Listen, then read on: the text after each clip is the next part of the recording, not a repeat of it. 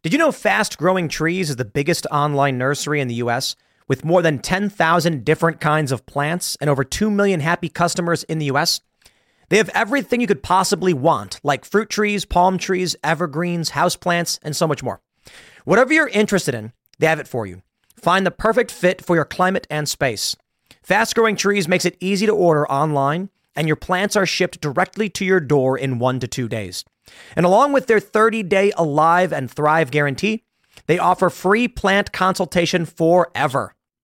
This spring, they have the best deals online, up to half off on select plants and other deals.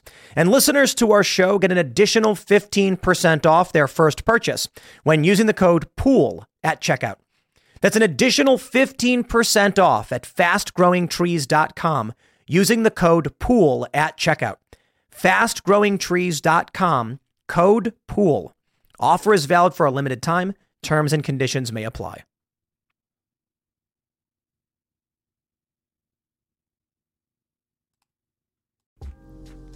Today is February 17th, 2023, and our first story. George Soros says he hopes Trump and DeSantis go to war so that they lose. The Democrats will then win in a landslide, forcing the Republicans to reform. A lot of people are claiming Soros endorsed DeSantis, and that's a lie. In our next story, what's going on in Ohio continues, but the New York Times claims it's all a big right wing conspiracy and not to trust what we are saying. Meanwhile, the governor is actually saying there's a chemical plume flowing towards West Virginia. But don't worry, the New York Times says that's a conspiracy theory with no evidence. In our next segment, a new study says that natural immunity is better than two doses of the vaccine. Yeah, yeah, surprise, surprise. We've got many more stories in today's podcast, so leave us a good review, give us five stars, share the show with your friends, and now let's jump into that first story. If you believe that George Soros has endorsed Ron DeSantis, I got a bridge in New York to sell you. He didn't. I'm going to cut to the chase. George Soros did not praise Ron DeSantis. Sort of, you can you can maybe argue he did, but he really didn't. He was deriding the man.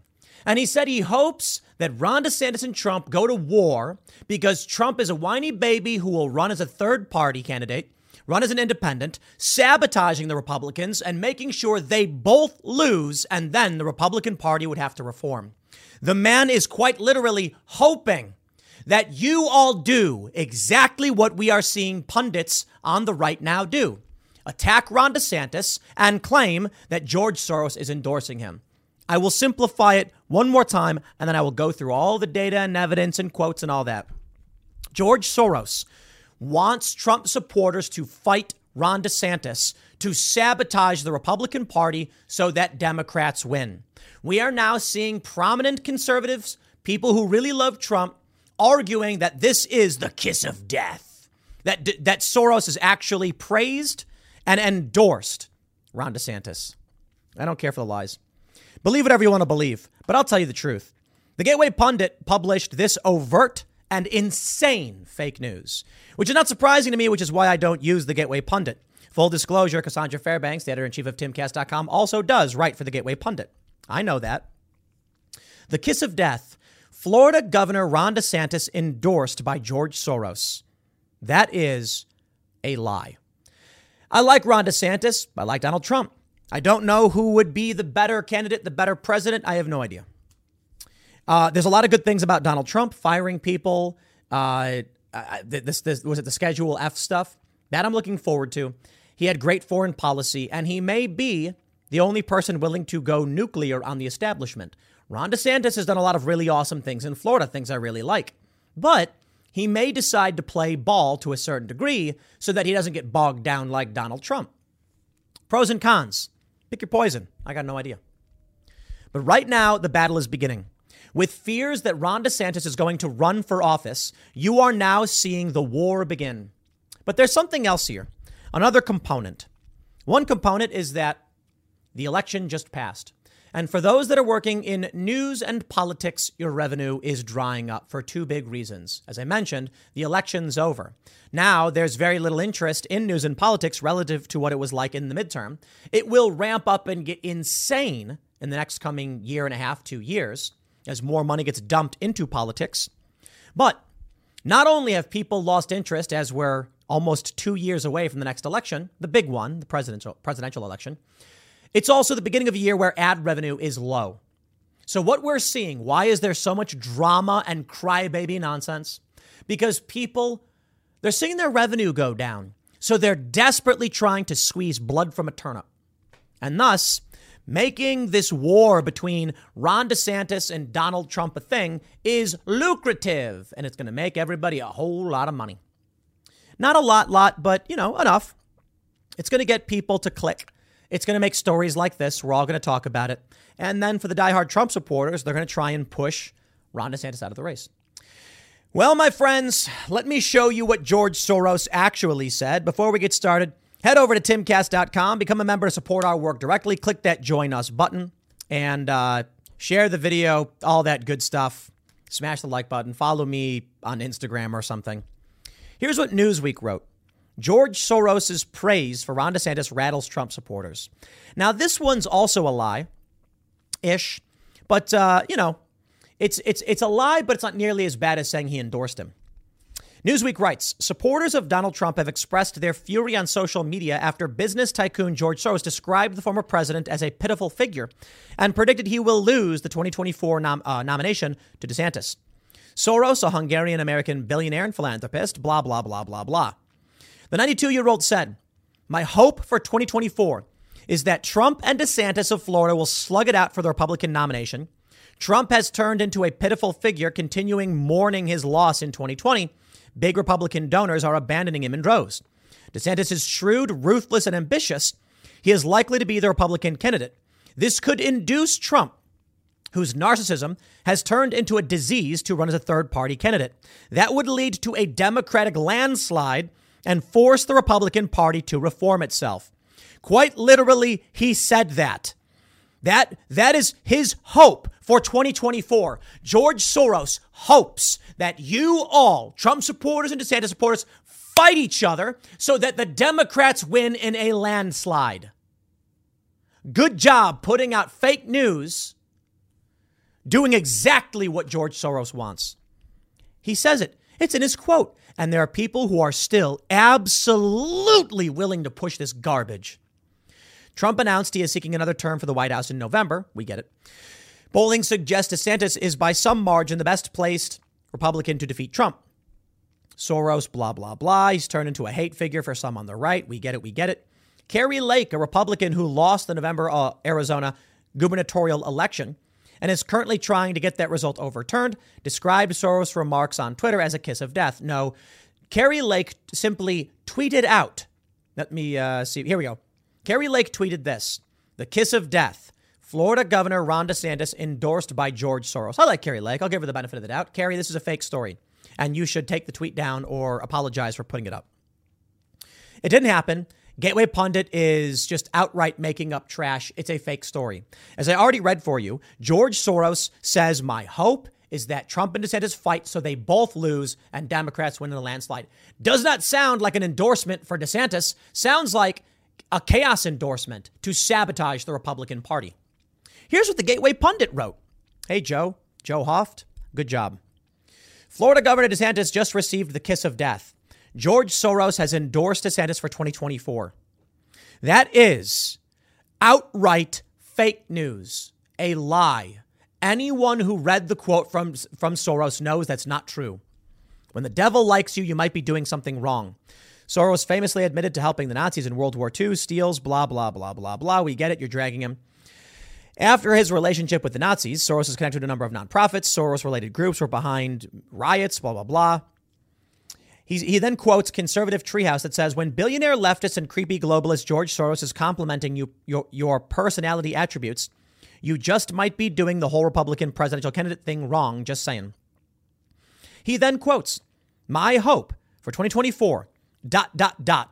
Trump and Governor DeSantis of Florida will slug it out for the Republican nomination. Trump has turned into a political figure, continually mourning his loss. Big Republican donors are abandoning him in droves. DeSantis is shrewd, ruthless, and ambitious. He is likely to be a Republican candidate.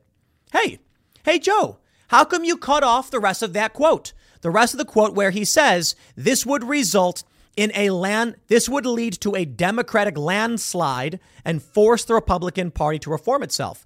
Why did you uh, stop right here at the first sentence and not include the rest?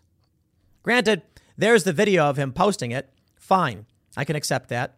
He says Soros hates President Trump and did all he could to see him removed from office. The fact that he shared this about DeSantis is not a good thing for the Florida governor. Good job, everybody who believes this stuff. Soros may also be trying to make sure that DeSantis doesn't win. He's evil, not stupid. You got it. He's going to spend the next 18 months doing all he can to split the Republican vote. And if the Gateway pundit was honest and actually gave the full quote to people, the comments would be saying, Holy crap, this guy is evil. He is trying to destroy the Republican Party. Take a look at how Fox News reported it. George Soros predicts Democratic landslide in 2024 if Trump and DeSantis slug it out. Wow, that's more honest. So it's uh, it is a bit disappointing to see Kari Lake posting a link to a story that is fake news. I know that Kari Lake is very much pro Trump and would not support Ron DeSantis running against him. But I will tell you this right now I despise political tribalism, and I will not vote for either of these individuals if this is what they're going to be doing. I'll tell you this if Ron DeSantis comes out and says it honestly, he's got my vote, and I will never vote for Donald Trump because this is the kind of garbage I reject and can't stand. Recession and inflation are here. Gas, housing, and everyday goods are up, way up. And you want to be ready for any situation. So, what would you do if there's no food on the shelf? ARC Heirloom Seeds are here to help. Did you know 99% of seeds sold today can't reproduce? With Heirloom Seeds, you only have to plant once, then you can grow year after year, giving you and your family stability and security because things are getting crazy out there. Our all in one seed kit provides everything you need to grow your own food. This premium seed kit has over 65 varieties, 50,000 seeds, and stores for 15 years. You'll also get our exclusive seed guide to make growing a no brainer. ARC Seed Kits is a family owned and operated business and the most trusted name in the nation for over 15 years. Our mandate is to get heirloom seeds into every home in America. Go to arcseedkits.com today and get free shipping by entering promo code podcast. That's arcseedkits.com, promo code podcast. Get your seeds, get prepared, get growing. arcseedkits.com. You're a Trump supporter? You want to support lies and manipulation? I don't have your back. You're a Trump supporter? You want to call this out and say this did not happen? I have your back 100%. I like Trump. What I don't like is for the past several years, what made me end up in this position was that the media kept lying about Donald Trump. I don't care if you like or dislike the man. I care about whether or not you're telling people the truth. And if you want to come out and push these lies, don't expect me to support you. And don't expect me to assist you in your campaigning. Dan McLaughlin on Twitter said, quote, Someone said, Kari, you're going to be the DeSantis of the West. Honestly, other than being called Trump in a dress, that is the greatest compliment you could pay me. Kari Lake, August 14th, 2022, when Ron DeSantis campaigned with her. Here's this Max guy on Twitter, a tweet I saw. He says Soros endorsed DeSantis is a grifter litmus test. You can safely dismiss the opinions of anyone saying it. First story DeSantis campaign hits back at Soros funded election manipulation with ad buy on Hispanic radio network. Next story George Soros backed open border group suing DeSantis over migrant flights violates federal tax laws. Here's another story from Fast Forward DeSantis suspends Soros backed state attorney over stance on abortion. And email insights Ron DeSantis renews George Soros attacks, uh, attacks in Law and Order pitch. George Soros does not like Ron DeSantis and wants to see him lose. He also wants to see Donald Trump lose. He wants to see all of you fighting. So this is strange. Why are so many prominent figures helping George Soros? I'd like I'd like that question to be answered. You know, I'll say it now as I've said before. Back during Occupy Wall Street, when I told people what was going on, I had many on the left saying Tim's an honest journalist. He's a real journalist. And then I called out the violent extremists and they got mad. And they said, Why are you pointing the camera at our people? You're supposed to be on our side. I'm not on your side. I'm trying to tell people what's really going on so that good, honest people can build a better nation and figure out how to run things. I am not omniscient and I'm not the only one who can see what's happening, but there are certain things I can call out. While you'll certainly need way more sources than me, I'll do my best. And that's what you will get moving forward. If you want to lie to help George Soros sabotage the Republican Party, do it on your own time, and then I'll sit back and call you a liar. I can't stand this garbage. Well, my friends, there is other news in this space that all comes together. Don Lemon talking about Nikki Haley. All right, let me tell you how this comes full circle. Nikki Haley, oh, okay, well, let's, let's start from the beginning on this one. Nikki Haley, of course, is running for president. I really doubt she'll have an impact. Don Lemon apologizes on CNN, CNN staff call for Nikki Haley age comments, but network remains on alert. Don Lemon on, on his show on CNN said, Nikki Haley says politicians aren't in their prime. Well, she better be careful because she's not in her prime. I'm, I'm sorry, that's the way it is. He says she's too old. Basically called her an old hag. He didn't literally say that. He just called her old. And then Poppy Harlow's like, prime for what? Like having kids? Which actually was an astute comment. Like, what does it mean? She's in a, uh, Nikki Haley is is in probably a good age for politics. I just think she's a terrible politician. But yeah, so Don Lemon is forced to apologize. Nikki Haley fires back at Don Lemon. I made liberal heads explode. Did you now? So here's here's here's what happens. We get uh, let me let me pull up this tweet from Cenk Uygur. I hope you enjoy this one. Cenk Uygur of the Young Turks responds to Nikki Haley. He says, Nikki Haley keeps saying how much she makes liberal heads explode. Honestly, I don't know anyone on the left who's ever bothered to think of her, let alone be frustrated by her. And I got to be honest, he's completely right. Nikki Haley is irrelevant. She, she caters to country club Republicans. That's it. She has like a, a tiny group of people who follow her. Congratulations on announcing your presidential run. You'll sell some books. To which I responded in a quote tweet The kiss of death Cenk Uygur endorses Nikki Haley for president. Do you get the joke? Cenk didn't do it, just like George Soros didn't. I immediately tweeted underneath this in before someone thinks this is a serious tweet. Calm down. You're being too loud. And of course, it didn't matter that I literally tagged my joke as parody, as a joke, because then you get Cenk Uygur tweeting in response to me I'm confused by this. Not only do I not endorse her, I can't find a way to care about her. Besides, all Republicans are the same. They all have the same agenda tax cuts for the rich. It's the only thing they ever pass. Everything else is just a trick to get there. Cenk, I literally said in the tweet, did you read it? It's not serious, it's a joke. Okay, but I can't expect Cenk to be following all the news on this stuff, and I mean that literally. So I said it's a reference to an article about George Soros and DeSantis, and also, and then I linked me literally saying, in before someone thinks this is a serious tweet, calm down, you're being too loud. Cenk. It's a tweet thread. There's two tweets. I explained the joke. But this is where we're at. So there's a there's a couple different big stories in here. Nikki Haley does not make liberal heads explode.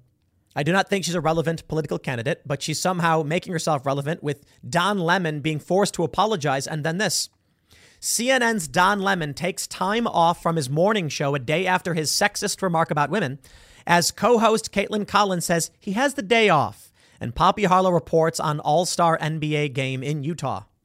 Oh, man. Can I just tell you guys? Media's imploding. I don't care. I don't care if it's independent media, I don't care if it's corporate press. It's just all coming crashing down. I can only say the best thing you can do is, is work on becoming as self sufficient as possible.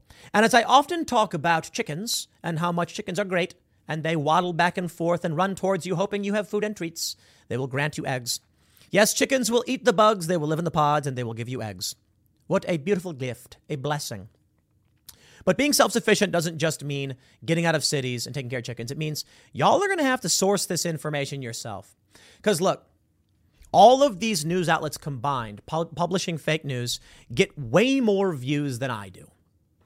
Now, I get a decent amount of views, and I can say I'll do my best to break down the lies. I don't care where they come from. There's going to be a lot of stuff I get wrong. There's going to be a lot of lies in the mainstream media that I end up falling for because I'm imperfect. And so the best thing you can do is be self sufficient. So it's fun. It is. It is a bit disturbing to see all the drama bubbling up right after an election. Maybe maybe all of the conservatives were saving the fight until after the midterms because they were scared of losing. You know, they didn't want Republicans didn't want to lose. I don't think that's necessarily true. I think what happens is everyone becomes desperate. Everyone becomes desperate for some kind of shock content. Don Lemon is now in the news because his temper tantrums have boiled over. Nikki Haley is loving the fact that he basically called her old because it puts her in the press and she's trying to run for president. And of course, people are willing to entertain lies about George Soros because they want Donald Trump to win. I'm just so sick of all of it. I mean it.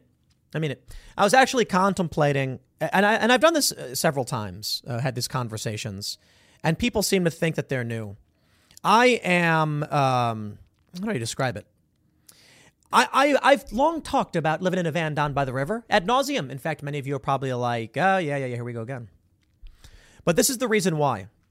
Just at 1 p.m., I'm talking about NBC News saying that they have some report that came out saying that natural immunity is stronger than two doses of the vaccine, as strong or stronger. And I'm thinking to myself as I see this story, I'm like, what else is new? The fact that all of us know these things. But then the issue is from time to time, I'll do a story where I'm like, guys, I've talked about this. We've talked about this. We've, we've debunked this you know, not not that story specifically, but there will be a story that'll come out that will debunk, and then the same garbage narrative emerges. And the first time this happened, I said, I don't want to talk about it, I don't care. And I got a response from people saying, not everyone knows what's going on. And this, calling out the lies, may be the opportunity for them to realize they're being lied to. So don't assume every single person watches every video. Don't assume every single person knows every single story. Fair point. I took that into consideration years ago, and that's why I say, okay, fine, I'll, I'll, I'll cover this story, despite the fact I'm going to say a lot of the same things I said last time. This is the fight. Every day, grinding away, realizing this. Some people have pointed out to me as well. I've had people say, you know, I used to watch all of his videos, but then it started becoming the same thing over and over again. And I'm like, I agree, man. I agree. So what do I do? The problem is, if I don't cover these lies and explain to you when they're lying, some people won't see it and they'll never be made aware. They'll never be apprised to these lies. So it's tough. It is not easy. It is certainly not easy. But you know, there is there are some things that kind of make me feel good, and it's like watching Don Lemon have a mental breakdown and then quit, and Chris Cuomo as well. The New York Times, CNN's chairman rebukes Don Lemon over comments about women. Mr. Lemon's assertion that Nikki Haley was not in her prime had been widely viewed as sexist. It's just the stupidest thing ever. It's all fake, it's all garbage. What does it mean to be in your prime? I don't think any man or woman in their 50s is in their prime. Technically, I'd argue that at 19 is your prime, male or female. Uh, literally. 19 year old pro skateboarders tend to be like the best pros. And then these, these pro skaters who are into their like, you know, early 30s, their skill level drops precipitously. Yeah, I think for most young people, eh, maybe like 19 to 24, that's your prime, your peak. You're you're maximizing your strength as you're finalizing your human development. And then probably prime is probably more fair to say 24 to 28. And then with social norms and with business and stuff, you can argue that your maximum impact will be in your 30s in general. So physical prime younger, and then societal prime is probably in your 30s for both men and women. So if Don, Lemon wants to come out and say she's not in her prime, I ain't gonna rag on the guy for doing so. I just I think it's I think it's funny. Here's the story here. Don Lemon, the CNN morning show anchor, faced an internal rebuke from the chairman of his own network. Chris Licht opened his daily 9 a.m. editorial call by saying the remarks by Mr. Lemon, which were widely viewed as sexist and insensitive, had left him disappointed. Talk about just garbage. Let me tell you a story, my friends. We here at timcast.com, we don't have editorial morning meetings. We have we have an internal communication board and we can talk about stuff. But uh, if someone came out and said something offensive, I would just be like, okay, you know, well, you know, it is what it is. I let the editorial team do their thing. It's just so dumb. There's so much there's there's there's so many more subjects to be concerned about. But you know what it generates press for him? The New York Times is talking about him. Quote, his remarks were upsetting, unacceptable, and unfair to his co hosts, and ultimately a huge distraction to the great work of this organization. Mr. Licht told his staff, according to a recording of the call obtained by the New York Times. Mr. Lemon roiled colleagues on Thursday when he asserted on air that Nikki Haley, the 51 year old Republican candidate, isn't in her prime. Quote, a woman is considered to be in her prime in her 20s, 30s, and maybe 40s, Lemon said. Don't shoot the messenger, Mr. Lemon added. I'm just saying what the facts are. Google it. Yeah, Google actually says 50. Blech, come on. Ugh. It's really your 30s.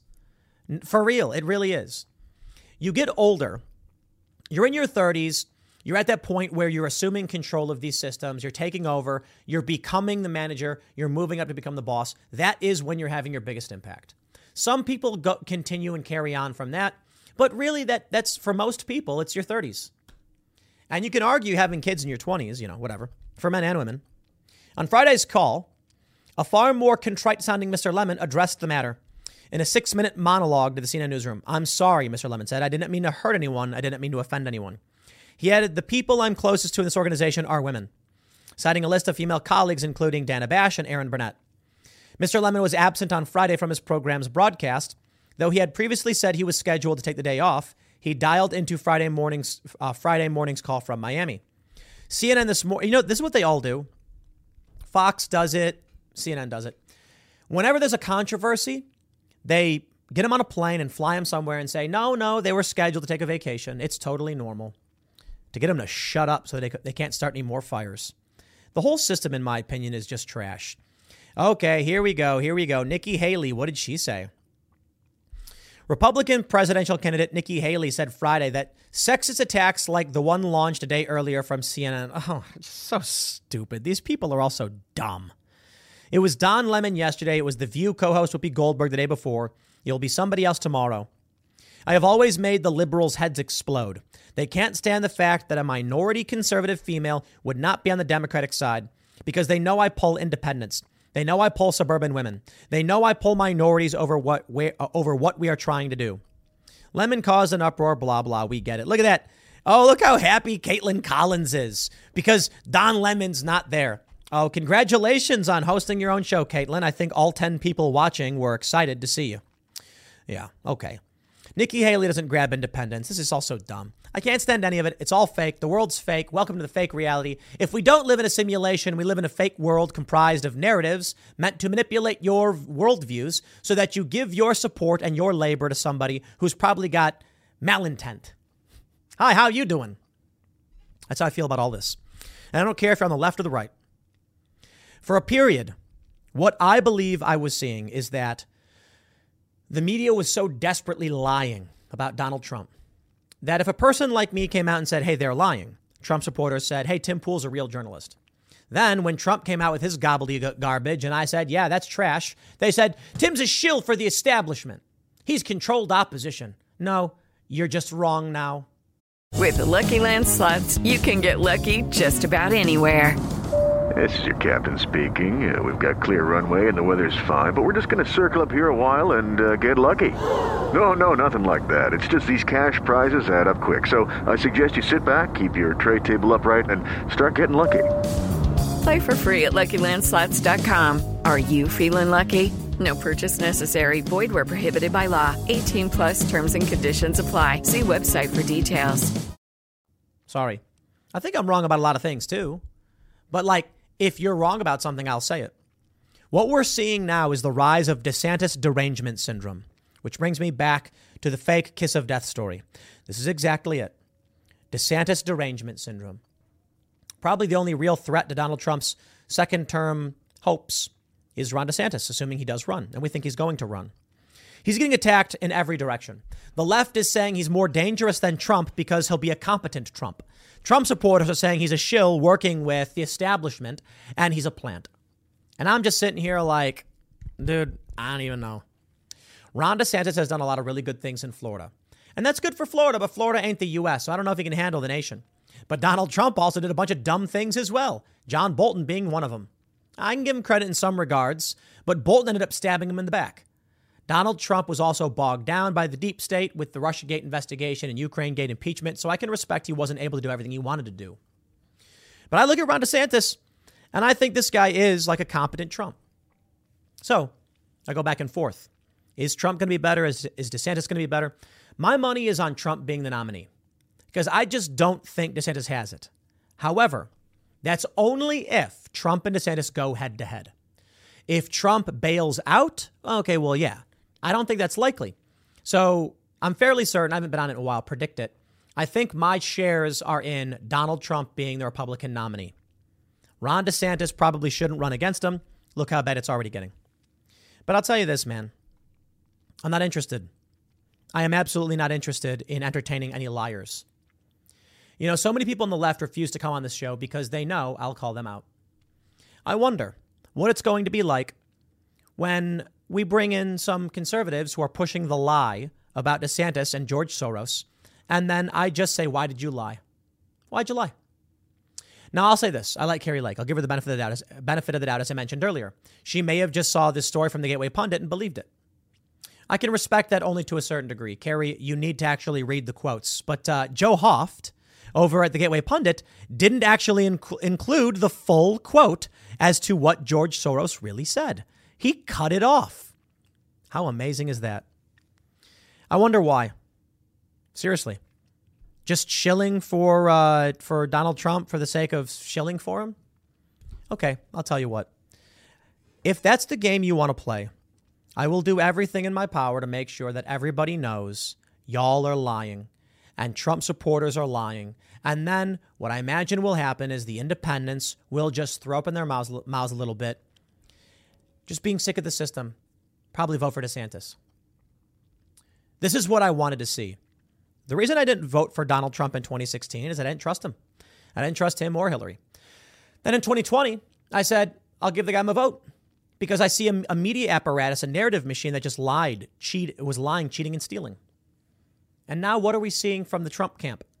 Not Trump himself necessarily. I mean, he is attacking Ron DeSantis. There was a media report claiming that he called him like Meatball Ron or something. I think Trump denied that. He calls him Ron De Sanctimonious, which is a terrible name. Ungrateful or something like that.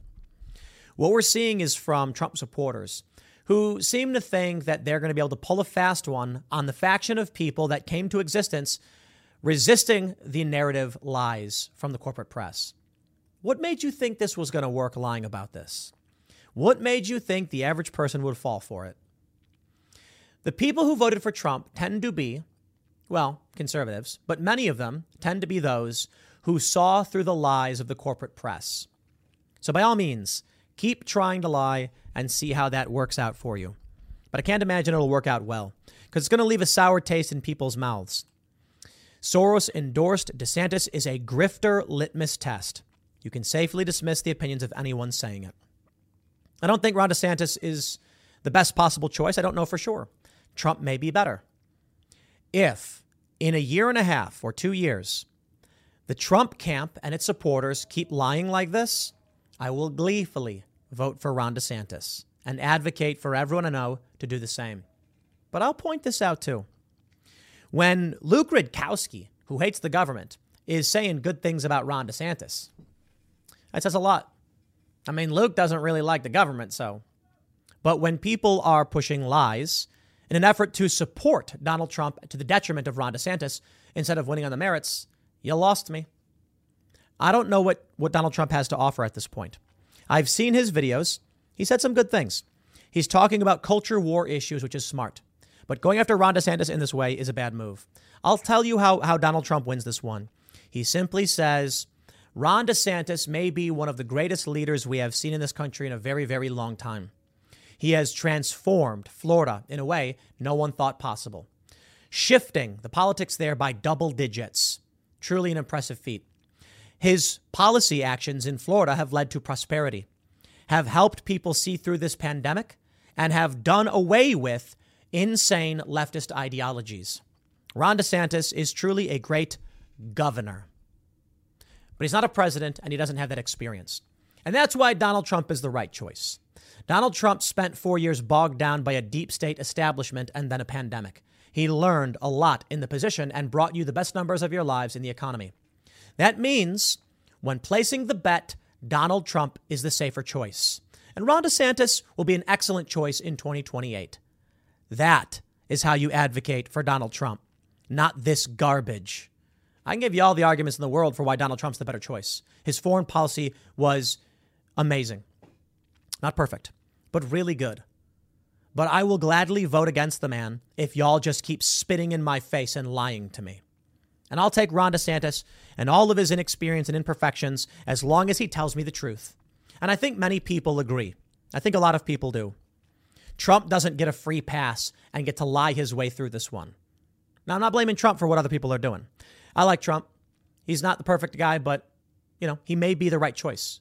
We'll see how people handle it. I'll leave it there. Next segment's coming up at 6 p.m. on this channel. Thanks for hanging out, and we'll see you all then. It used to be, as most of you know, that journalists were speaking truth to power, trying to inform us to keep the people safe so that we could understand if corrupt powers are using their power for corrupt ends. But now, of course, as most of you already know, and you don't need me to say it, journalists are just vehicles for corruption to persist. They are masks worn by the corrupt to protect their corrupt activities and cover up malfeasance. Check out this tweet from Krystal Ball. New York Times response to the Ohio train derailment is to suggest those concerned about the continued health impacts and environmental fallout are right wing conspiracy theorists. That's right. The New York Times writes Chernobyl 2.0 Ohio train derailment spurs wild speculation. For many influencers across the political spectrum, claims about the, the environmental effects of the train derailment have gone far beyond known facts. Yeah, but they, uh, at the New York Times, just say you're right wing. You're right wing if you think the government lied about what's going on. Hey, can I show you something? Can we talk about what's going on? How about this one? From timcast.com, Biden administration says Ohio is ineligible for federal disaster assistance. State officials have warned a chemical plume in the Ohio River is expected to reach Huntington, West Virginia. Hey, hold on there a minute. What's that? State officials are warning a chemical plume is moving downriver and is going to toxify the waters in Huntington, West Virginia. Uh oh. Sounds like something really bad's going on. But but I know we can rely on the New York Times to give us the facts, right? I'll tell you what, my friends, if you want to support the show, become a member at timcast.com. And more importantly, share this video with people who might still trust this news enterprise because I'm going to show you facts. Here's the New York Times writes since a train carrying hazardous materials derailed in Ohio nearly two weeks ago, residents have feared for their safety. A controlled burn of the toxic materials has filled the air and covered the surface water and soil with chemicals. Dead fish have floated in nearby creeks, and an unnerving aroma has lingered in the air. But for many commentators from across the political spectrum, the speculation has gone far beyond known facts. Right wing commentators have been particularly critical. Ah, here we are. The enemy is the right, the right wingers using the crisis to sow distrust about government agencies and suggest the damage could be irreparable. On social media, like Twitter and Telegram, commenta- uh, commentators have called the situation the largest environmental disaster in history, or simply Chernobyl 2.0, invoking the 1986 nuclear disaster. Wow, guy, do you really need to say that? They warned, without evidence, that vital water reservoirs serving states downriver could be badly contaminated. I love it! Let's talk about how Stuart A. Thompson, who wrote this, couldn't even bother to do a Google search before writing this and wants to call you supporting things without evidence. How about you don't even bother to look for the evidence? Downriver. State officials have warned a chemical plume in the Ohio River is expected to reach Huntington, West Virginia. And hey, timcast.com, 82 out of 100 NewsGuard certified. Thanks, NewsGuard. Here we go. The Federal Emergency Management Agency told Ohio that it does not qualify for disaster assistance after 50 train cars derailed. We get it. We get it. DeWine also requested the U.S. Department of Health and Human Services, as, uh, uh as well as the CDC. The EPA is working, et cetera, et cetera. DeWine's uh, office and the Ohio Department of Natural Resources have warned that a chemical plume in the Ohio River is expected to reach Huntington, West Virginia on February 17th. That's today. In a press release, the governor's office said the plume is comprised of butyl acrylate, a clear, colorless liquid notable for its fruity odor. No vinyl chloride has been detected in the Ohio River. Hey, that's strange. There's a link. There's there's there's a link from timcast.com, NewsGuard certified, to MSN.com, citing WOWK Charleston, CBS 13, Ohio Governor DeWine, chemical plume to be near Hunting, West Virginia sometime tomorrow. What's that? They're saying that the chemicals in the water are flowing downstream. Let's read what this moron over the New York Times just wrote about last night. He said, but for many commentators across the spectrum, su- suggesting it, the damage could be irreparable. They warned without evidence that vital water reservoirs serving the state downriver could be badly contaminated. Oh, I see the game he's playing. They warned about West Virginia's water reservoirs, not Ohio's. Without evidence, you mean a statement from the state themselves that a chemical plume is floating downriver? These people are evil. It's either the banality of evil or they're actively seeking to cover up for and protect the Biden administration. Hey, here's your right wing conspiracy theory. You didn't do any research, New York Times. I have a quote from state officials saying it's happening, and then you write this garbage. So I can only assume your goal is to dismiss the story to protect people based on political affiliation. But hey, I don't know that for sure. My only evidence is you're lying. And they suggested that the authorities, railroad companies, and the mainstream news media were purposefully obscuring the full toll of the crisis. Please, those of you that are trying to explain to people how the New York Times lies, just show them this. I am I am a reasonable man. Okay? I will try and break this down and steelman it to the best of my abilities. Perhaps this article was written before he knew that they released, uh, there was a press release put out by state officials, literally right here, warning that it's flowing downriver.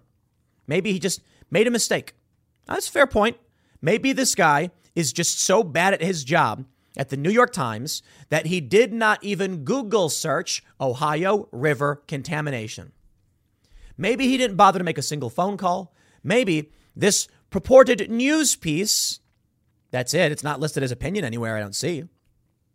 Maybe this uh, purported news piece is just an opinion piece masquerading as news. Okay. So I'll tell you this.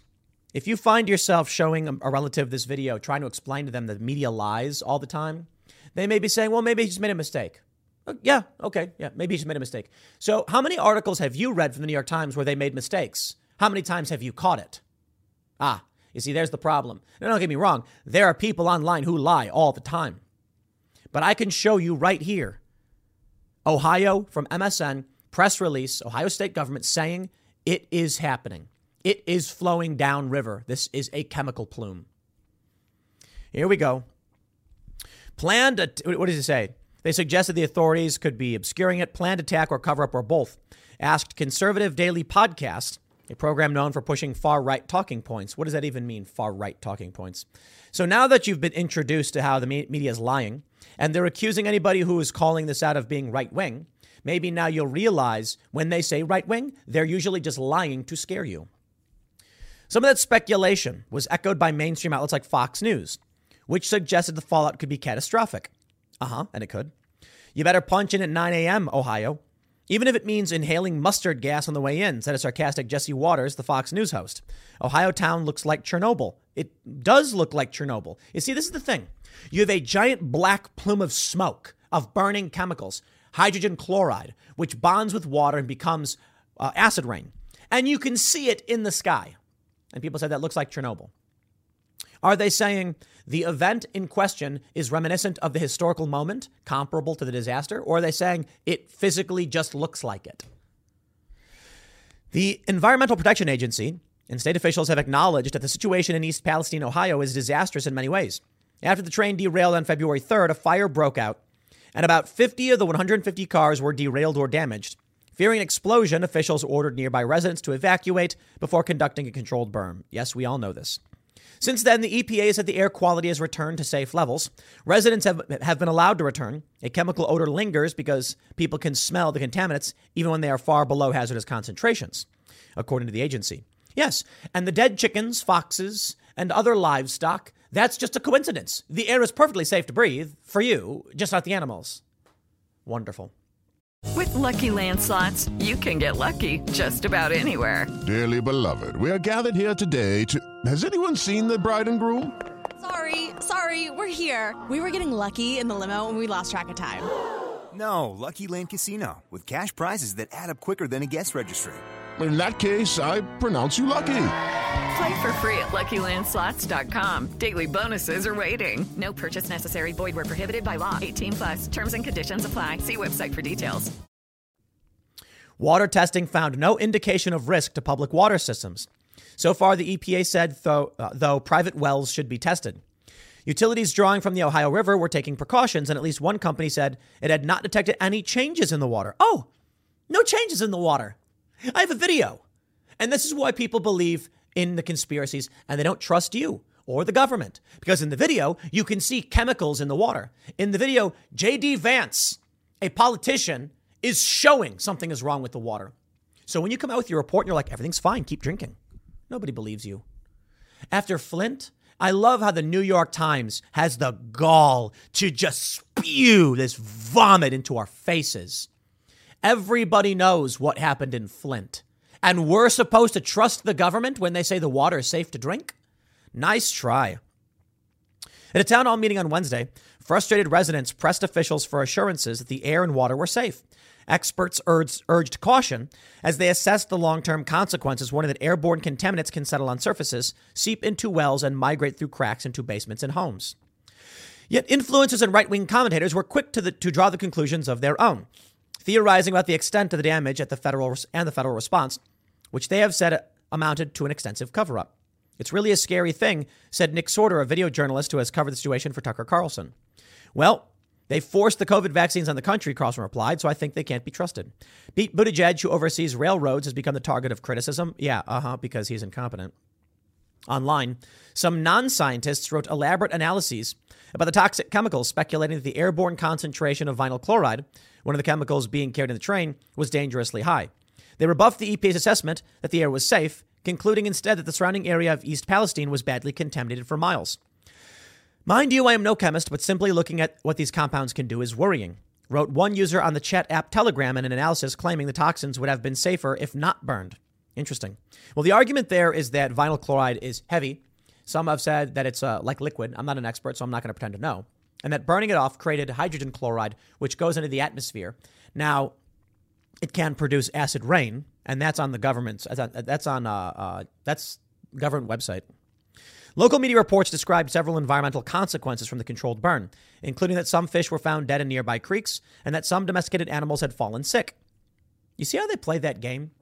Without evidence about animals dying or whatever, and then at the bottom, like, well, you know, animals did die. But those reports quickly melded with unconfirmed and far more severe reports of environmental harms extending far beyond the burn site. Dead fish and cattle being reported as far as 100 miles away from the site, wrote Stu Peters, a right wing commentator on Twitter, offering no evidence. I just absolutely love how they do this. Here's uh, uh Newsbreak.com, one of their contributors. Newsbreak, of course, 82.5 out of 100, certified by NewsGuard. Concerns raised about food supply after livestock deer die, uh, livestock die near chemical leak in Ohio, home to 75,000 farms. Here's my point. We know animals are dying. We know livestock have, have become ill and some have died. Chickens have died, foxes. Now, as for dead fish and cattle, if people are reporting this, why is this guy wrong? Why are they saying that this guy is wrong, but a local news outlet that argues something very similar nearby is right? Do you see how the game works? If a local journalist witness says, not, like as a witness, not as someone presenting hard evidence that yes, fish are dead, then the New York Times says, well, okay, I guess. But if Stu Peters says, I'm hearing reports that even further away, they go, ah, that's unsubstantiated rumor. All of it is, or none of it is. Pick one. The belief in a cover up has gained steam since the day, since uh, in the last days since, as internet users used the hashtag Ohio Chernobyl to claim that the national and local media were ignoring the disaster. Now, I certainly do think some people are panicking. Fine. Those claims were emboldened after a reporter for NewsNation was arrested while filming a report at a news conference. The charges were later dropped. Yeah, they said he was being very noisy. Well, I got some good news for you. Here are the comments. Here's what the comments say. First, Mike says, could it be that right wingers are blaming government to shift attention away from their paymasters or to obscure the. Oh my God. Look at what these people believe. The good news, don't worry, we'll come to it. It's terrible how those on the far right in America have apparently turned into real clowns. But at the same time, some of their unproven claims may turn out to be true in the long run. If this happens, they will only be more emboldened. The normal media really needs to cover this objectively and get some legitimate experts to acknowledge the risks and disaster posed to the community without politics. Let me show you a video. Here's a lady. Here we go. Let's play the video. Hey, look, she threw a rock in the water. And then what? Let's just, uh, oh, what's that? There's a weird rainbow. Wow. What? A, whoa, whoa, whoa. look at all look that. At it. It's all in the bottom of the creek bed. So, what we're seeing, for those that are listening, chemical plumes in the water. A statement from Ohio Governor DeWine that a chemical plume is flowing downriver. Here's J.D. Vance He's a politician. Leslie Run, and there are dead worms and dead fish all throughout this water. Dead worms and So- dead Let me just show this to people. I don't know if you're going to see this on the camera, but watch this. Just see Wow. that chemical pop out of the creek. This is disgusting. He scrapes the creek and a chemical plume bursts up. What's likely happening is that these chemicals are denser than the water, so they're sinking to the bottom and then resting. That is going to kill bottom feeders. It's going to make its way up, and then through bioaccumulation, it makes its way to you. That's why animals are dying. And the New York Times, this is the game they play. Let's see what else we got. Bay Dog says, I'm curious why this toxic derail de- tra- toxic train derailed in the first place. Was it a random accident? It- It's Ohio. If the residents are unhappy, they can relocate. The job market is great. Hyperbole attracts attention. Rather than amplify our anti factual speculation, these people believe it all. All of this stuff, they believe it. Biden says they're not going to pay. J.D. Vance, Senator, shows up and fact shows you the chemicals in the water. Cleaned up the, the the train crash. The fact that these chemicals are still seeping in the ground is an insult to the people who live in East Palestine. Do not forget these people. We got to keep applying pressure. That's how we're going to fix this problem. Thank you.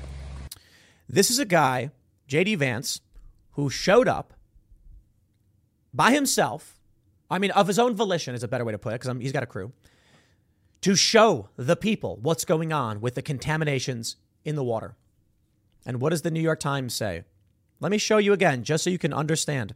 As they go on and on and on about how the right is cons- is conspir- conspiratorial and all of that, they say this. They warned without evidence that vital water reservoirs serving states downriver could be badly contaminated. What's a state downriver? Hey, West Virginia's a state downriver. What did DeWine say? That chemical plume is heading towards West Virginia. What if local politicians in West Virginia said, hey, we are concerned this is going to negatively impact our water reservoirs?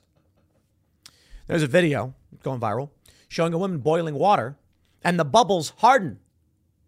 And that's her local water supply. Now, look, I don't know where that's from. I'm not going to speculate. Can't confirm its origins. We're just seeing people post videos on social media. Could be fake. There's a viral photo showing a car streaked in what appears to be acid rain. Okay, what are we supposed to assume? That people are faking these videos? It's possible. How about something simpler? We are seeing videos of chemical plumes floating in the water. We are hearing from the Ohio state government that the chemical plumes are flowing downriver. How that does not contaminate downstream water reservoirs? Of course it's going to. And this is the New York Times, who will spit in your face and lie to you and convince you that really it's all just the right wingers, the old the old right wingers. If it isn't related to global warming, no one seems to care about an environmental disaster. Well, you know, I hear you. There are some people. I saw one comment that uh, look at this. When did the new conservative movement turn to a bunch of conspiracy theorists? It's kind of crazy that people pull the New York Times and assume whatever is said in its pages are true without doing any research. And this is why I genuinely believe that the New York Times is intentionally doing this. Because they have they have to have editors and fact checkers, right? Okay. If they don't, it's the banality of evil. If they do, it means they're willfully lying to these people to manipulate them. Man. One person said, So you're going to point the finger at right wing conservatives. Plenty of Americans of all political backgrounds are tired of corporations cutting corners on, on, on environmental and safety regulations. Who in their right mind is going to believe that the air quality is safe when there's a strong, unpleasant odor still in East Palestine? Given the state of the world, the people of East Palestine have the right to be skeptical of the government. Nope, you're all right wingers. You're all right wing conspiracy theorists. Krystal Ball. Hey, Krystal. What is what is this? Who are you? Krystal Ball. Krystal and Krystal Kyle and friends, host of Breaking Points, Ella Lolo and Ida Rose's mama, author of best-selling book The Populist's Guide to 2020. Well, Krystal Ball surely must be a right-wing conspiracy theorist. That's the only explanation. Because otherwise, she wouldn't be calling out the New York Times like this. Only right-wingers do that. Nah, I'm kidding. We all know Krystal Ball is more lefty. But Krystal's great. I'm a big fan. Uh, uh, excellent call out, Krystal. You see, there are some good people. There are many good people across the political spectrum. It's not just about being on the right or being on the left.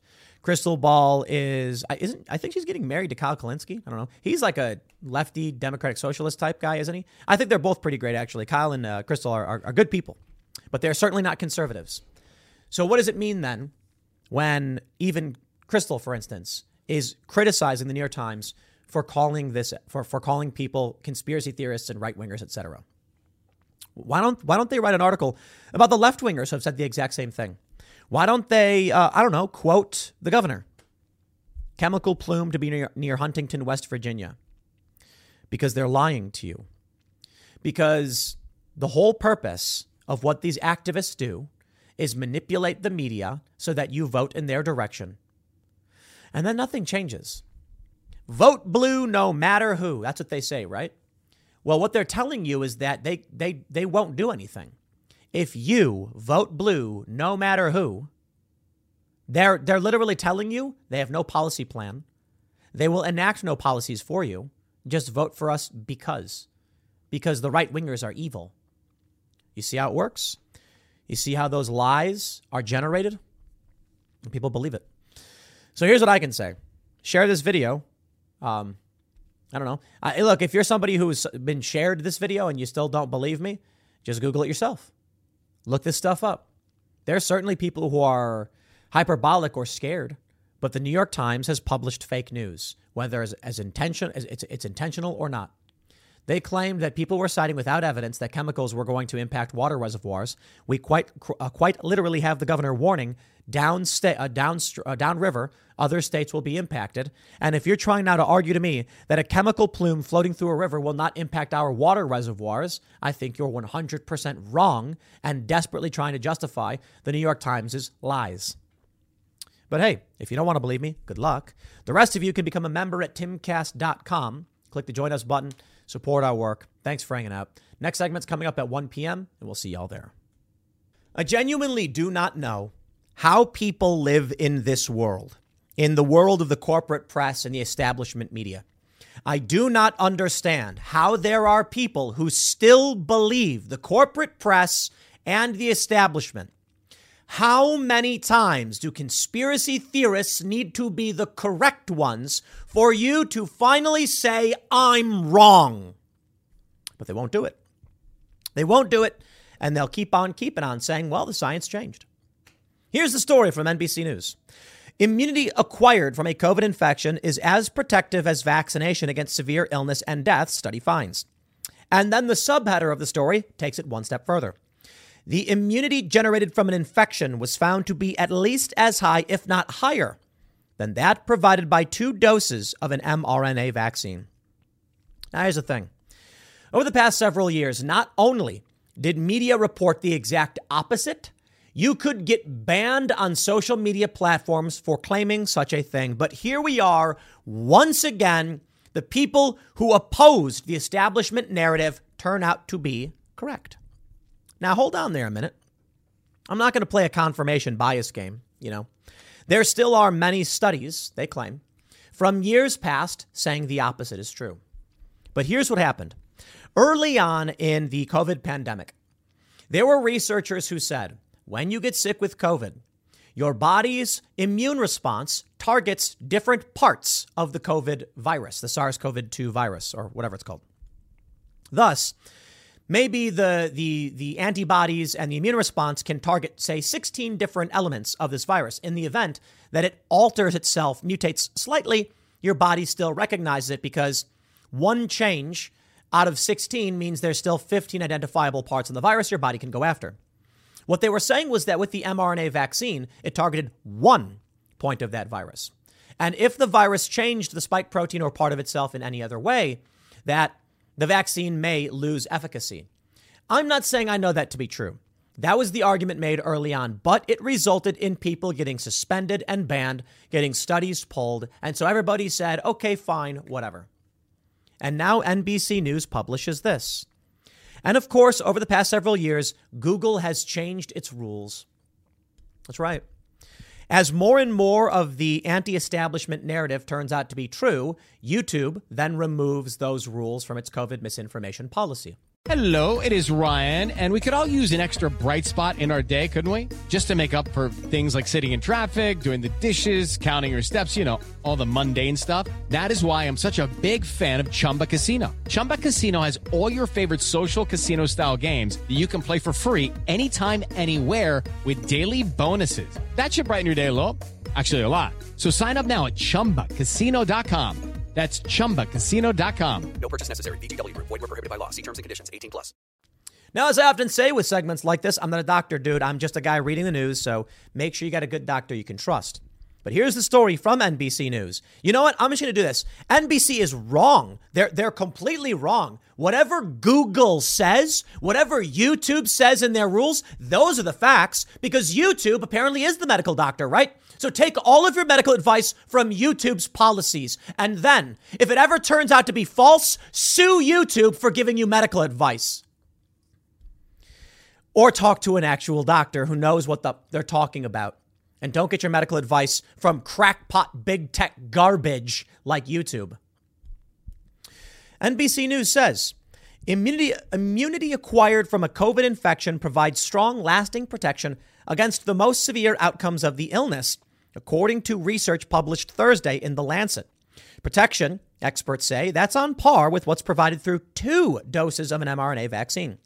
Infection acquired immunity immunity cut the risk of hospitalization and death from a COVID reinfection by 88% for at least 10 months, the study found.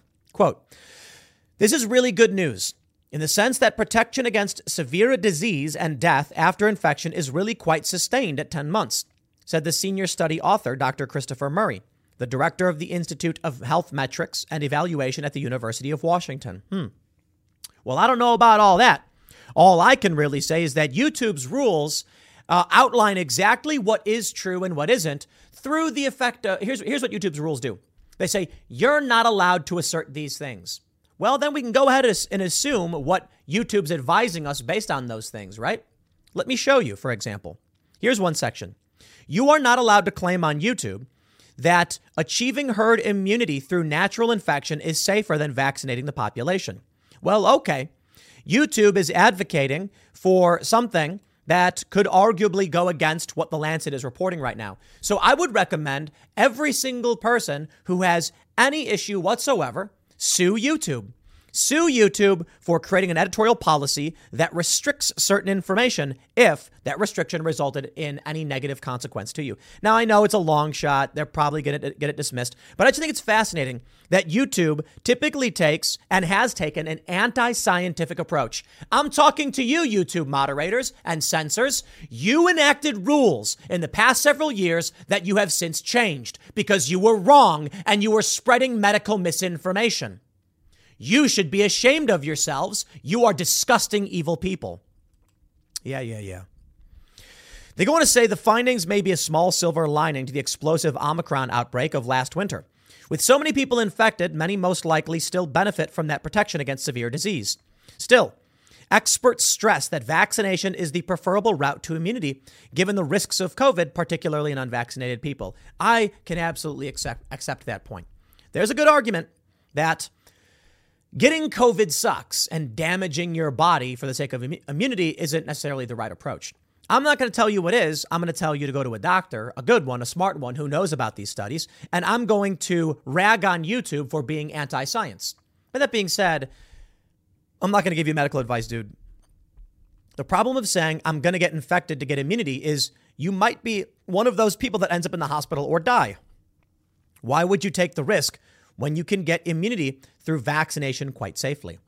Quite safely indeed, if your doctor recommends it, if uh, you're in the right demographics, the at risk group, and all that stuff.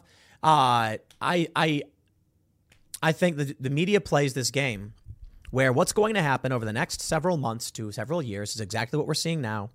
They are going to backtrack, then they're going to gaslight. We never said that. We never claimed that the vaccine would stop transmission and then we'll have to pull up all the videos. But there are people who live in this world who, for some reason, no matter what you do, don't care. They're demoralized. As Yuri Bezmenov stated, you can literally show them the, the same news company, the same corporate press source updating their story and saying the inverse, and they will scream, No, I refuse to believe it. Then why did you believe it in the first place? If NBC News comes out and says 2 plus 2 equals 4, and you go, okay, then they come out and say 2 plus 2 equals 5, you go, no, I refuse to believe it. Why? Why did you believe the first story? I do not understand how people live in this world. I really, really don't.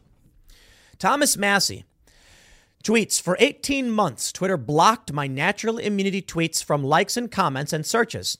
It appears they were unblocked and unflagged in the last month. Did the CDC, FDA, or a Pfizer lobbyist direct the censorship of a congressman communicating with constituents? Here's what he tweeted. In August, on August 27th, 21, he said natural immunity greater than greater than vaccine, vaccine immunity. So why force or coerce those with natural immunity from prior infection into taking the vaccine? Interesting question. We can certainly make the argument, as they point out in NBC, that you don't want to get COVID and that if you get the vaccine, it will provide immunity. So why get sick where you can have your body damaged when you can just get a vaccine?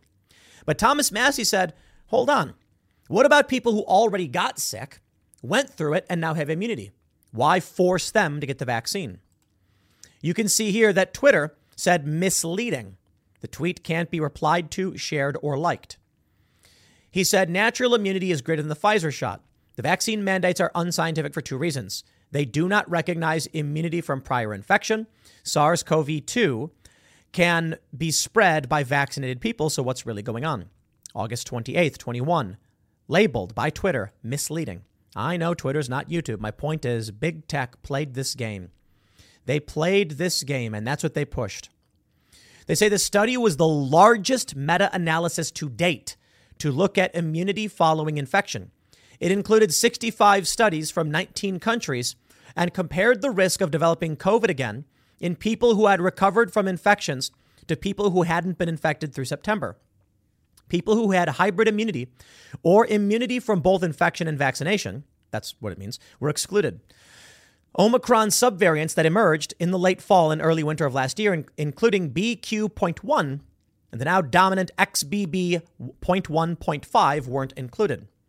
While protection from severe disease remained high, people could be reinfected, particularly with an Omicron subvariant, consistent with evidence that protection against having symptoms wanes faster than protection against hospitalization and death.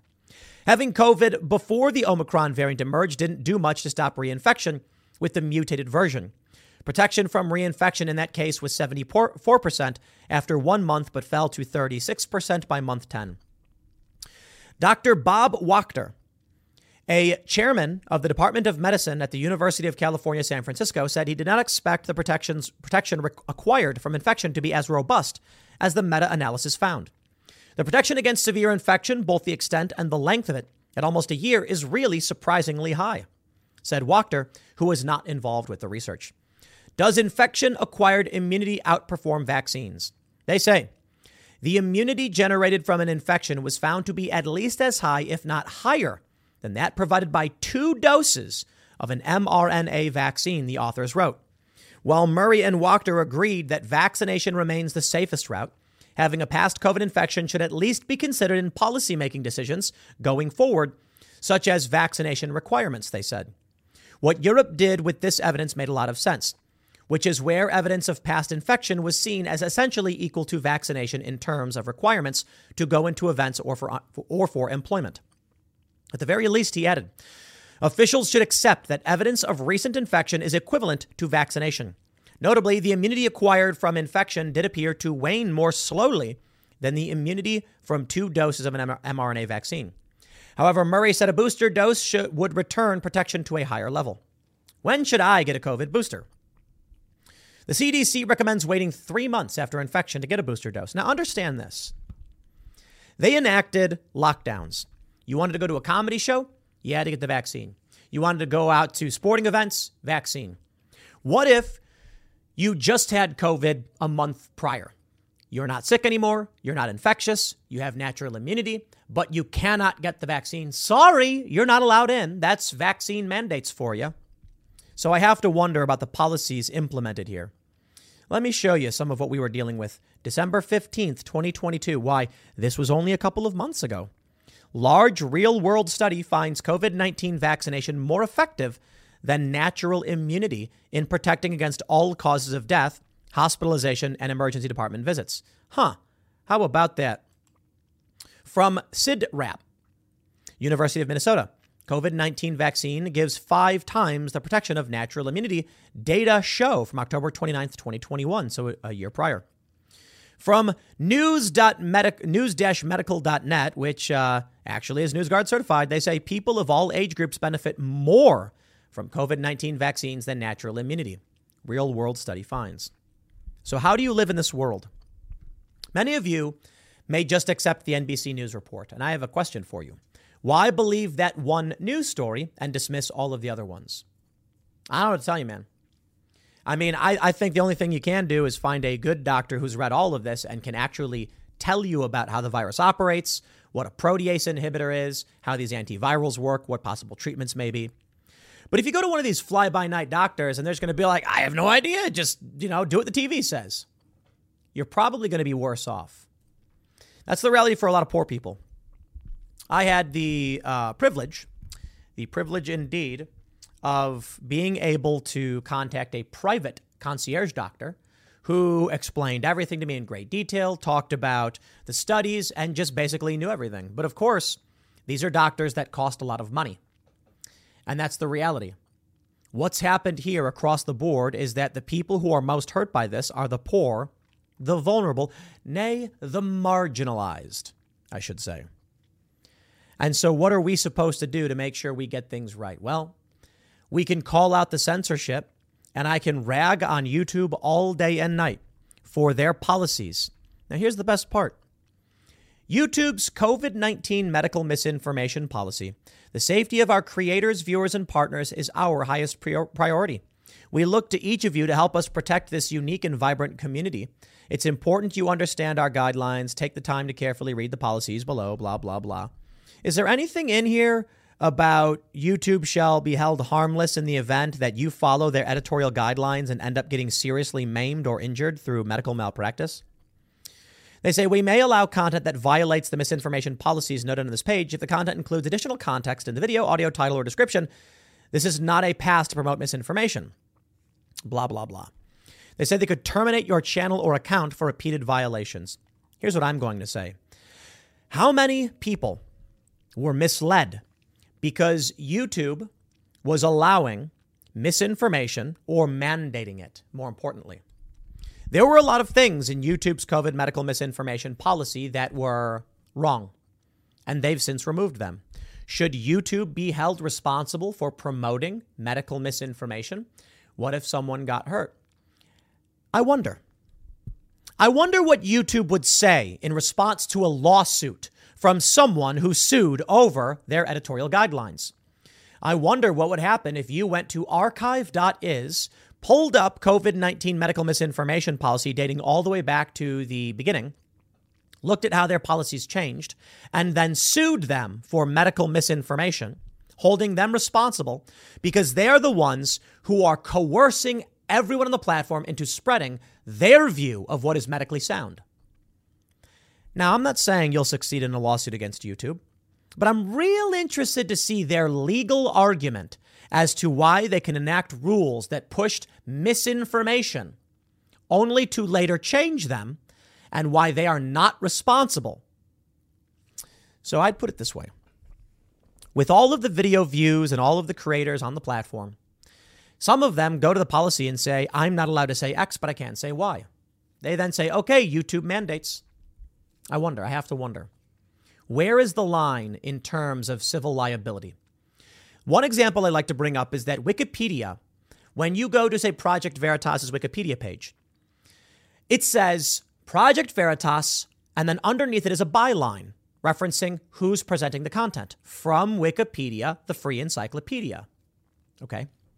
Yet when you try to sue Wikipedia, they argue it's user generated content. We didn't write it. I don't think that flies. I don't think you can play that game. You have asserted your byline as you, from you. And in that article, there is no reference to any user generated content. You're just allowing anyone and anyone to publish under your byline. So you're responsible. How about you change it to Project Veritas from several different users. The list can be found here. If you want the byline, it's your responsibility. Now, my question is for YouTube Are they acting like a boss? Because if you want to talk about what it means to be in a contracted partnership, that is to say, I have a deal with YouTube right now. YouTube, here's how it works I make videos, I produce content. You then host the content and sell ads against it. Sometimes I sell my own, my own ads, but mostly I use YouTube's programmatic ad system. We then share the revenue. When did we agree that YouTube could arbitrarily push medical misinformation and require us to lie or present misinformation? That's an interesting contractual argument. If that is the case, then I wonder is YouTube responsible for its medical misinformation that it promoted? I say yes. With LuckyLand Slots, you can get lucky just about anywhere. Dearly beloved, we are gathered here today to. Has anyone seen the bride and groom?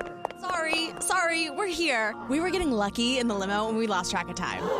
No, Lucky Land Casino, with cash prizes that add up quicker than a guest registry. In that case, I pronounce you lucky. Play for free at LuckyLandSlots.com. Daily bonuses are waiting. No purchase necessary. Void where prohibited by law. 18 plus. Terms and conditions apply. See website for details. Now, I imagine it's probably a ridiculous legal argument. They'll say no, but I want I want to see what YouTube responds with. What letter will they write, and how will they answer when they are sued by an individual who was hurt by their medical misinformation? And they then say YouTube pushed this. I was watching a video from YouTube. In fact, how much do you want to bet? I'm willing to bet there are videos uh, from YouTube's team on their COVID medical misinformation policy where they espouse falsehoods. I'd be willing to bet. I'm going to look into it. I should hire a journalist or get one of our news members to start going through all of their policies and isolate where they've changed the rules and when they pushed misinformation. And then, when YouTube ran an official video saying, here are our rules, explicitly stating a, a, a medical falsehood, they should be held responsible for pushing that, right? Well, they have free speech, but what I would love to see is how they respond legally in court. We are allowed, they will argue, in my opinion, to say things that may turn out to be untrue later on. And what I would imagine would be revealing if that were the case is that they're basically saying we can be wrong and cause harm, but you cannot. You, the the other member on this contract of this contractual agreement, are not allowed. I think we need heavy reform. If YouTube wants to engage in contracting, I believe there needs to be some restrictions on on their speech on their speech restrictions. I think the path to this is government. I hear a lot from these libertarians. You think the government should regulate this? They'll make it worse. The government shouldn't be given the ability to restrict speech. They should be given the ability to restrict censorship, meaning the US government legislation should not be allowed to say you cannot say a thing. It should be you cannot restrict someone from saying a thing. If YouTube wants to lie all day and night in their COVID policies, then fine, so be it. And if I want to present information that I believe is true, but they don't, they shouldn't be allowed to stop me. That should be on these platforms. But for the time being, the news is shifting once again. And it's only a matter of time before YouTube will be forced to change its policies once more, as they've already done over and over again, because I think they're evil. I hope you're listening, YouTube. I hope some employee at YouTube is sitting there listening and you just hear me call you an evil human being. Oh, you can sit there and talk about how you thought you were doing the right thing, restricting information that turns out to be true. But yeah, you're you're you're at fault. People died because of you. Because of your misinformation. And they only changed it after the fact. These people disgust me. How about you back back off? Let the public figure this one out. I'll leave it there. Next segment's coming up at 4 p.m. on this channel. Thanks for hanging out, and I'll see you all then. I was reading this story in the New York Post about one of these female, like, soft core influencer women. And some guy offered her like $800,000 to be a long distance boyfriend. And like, she gets all mad about it. She's offended by it. And I just find it kind of funny because, like, you're doing low grade sex work for money. I don't care that you do it. Like I always say, I'm like, I'm fairly libertarian, man. People can get what they want to get. I think there are certain issues societally if we continue down that path. But here's a woman who is scantily clad, posting these videos, getting tons of followers to make money. It's not like she's doing OnlyFans. I mean, maybe she is, but like the Instagram stuff, fine, whatever. But she's all bent out of shape about this. So I, I definitely want to talk about that. But at the same time, I saw this tweet from Ryan Long. You know him, you love him, comedian. And he was promoting his podcast, The Boys Cast. And he included a link to this short clip from one of his Man on the Street comedy videos where he asks women if it would make sense that female athletes play topless so that it increases the ratings. And of course, the clip's really funny, and I'm going to play it for you, but I think there's something. I think there is something worth addressing in this video in this context. A lot of people don't watch the women's leagues. Do you think it might help if they played topless? No. That's uh, extremely misogynistic and disgusting. Okay, hold on. Ryan Long, it's, it's an older video, but I want to comment on in this context. He said, Do you think it, let, let, let me show you in the beginning. Let's play it again. A lot of people don't watch the women's leagues. Do you think it might help if they played topless? This young woman right here says that's extremely misogynistic and disgusting. Why? What's disgusting about women having boobs? If, is it because men enjoy them? This is a serious question. I, I, I was confused when I saw this. Look, I'm not saying women should run around topless, but in New York, it's legal for them to do so if they want. Is that disgusting? If the fact that they do that and guys like it, is it disgusting? This doesn't make sense. Let me play some more for you. Disgusting. Well, the ratings would probably go up, right? Yeah, but that's pretty. What do you think's a better idea to get the ratings up? Educate and advocate for women's rights, especially with. Now, I don't know the full context of what she said. Obviously, Ryan Long cut it and it's meant to be comedic. But you can see, pay them properly. Pay them proper. What? He says, but where does the money come from? That's why. That's what I'm. From that's why I'm trying to figure out revenue streams. Well, you have to spend money to make. Well, they've definitely been spending money. So no on the topless thing. You're- So no on the topless thing. This woman right here says, "Yeah, but you should educate and advocate for women's rights." How will that in any way make men want to watch women's sports? I'm waiting. The joke that Ryan Long makes, it's a really good one. It's an interesting one. And it plays into the differences between men and women.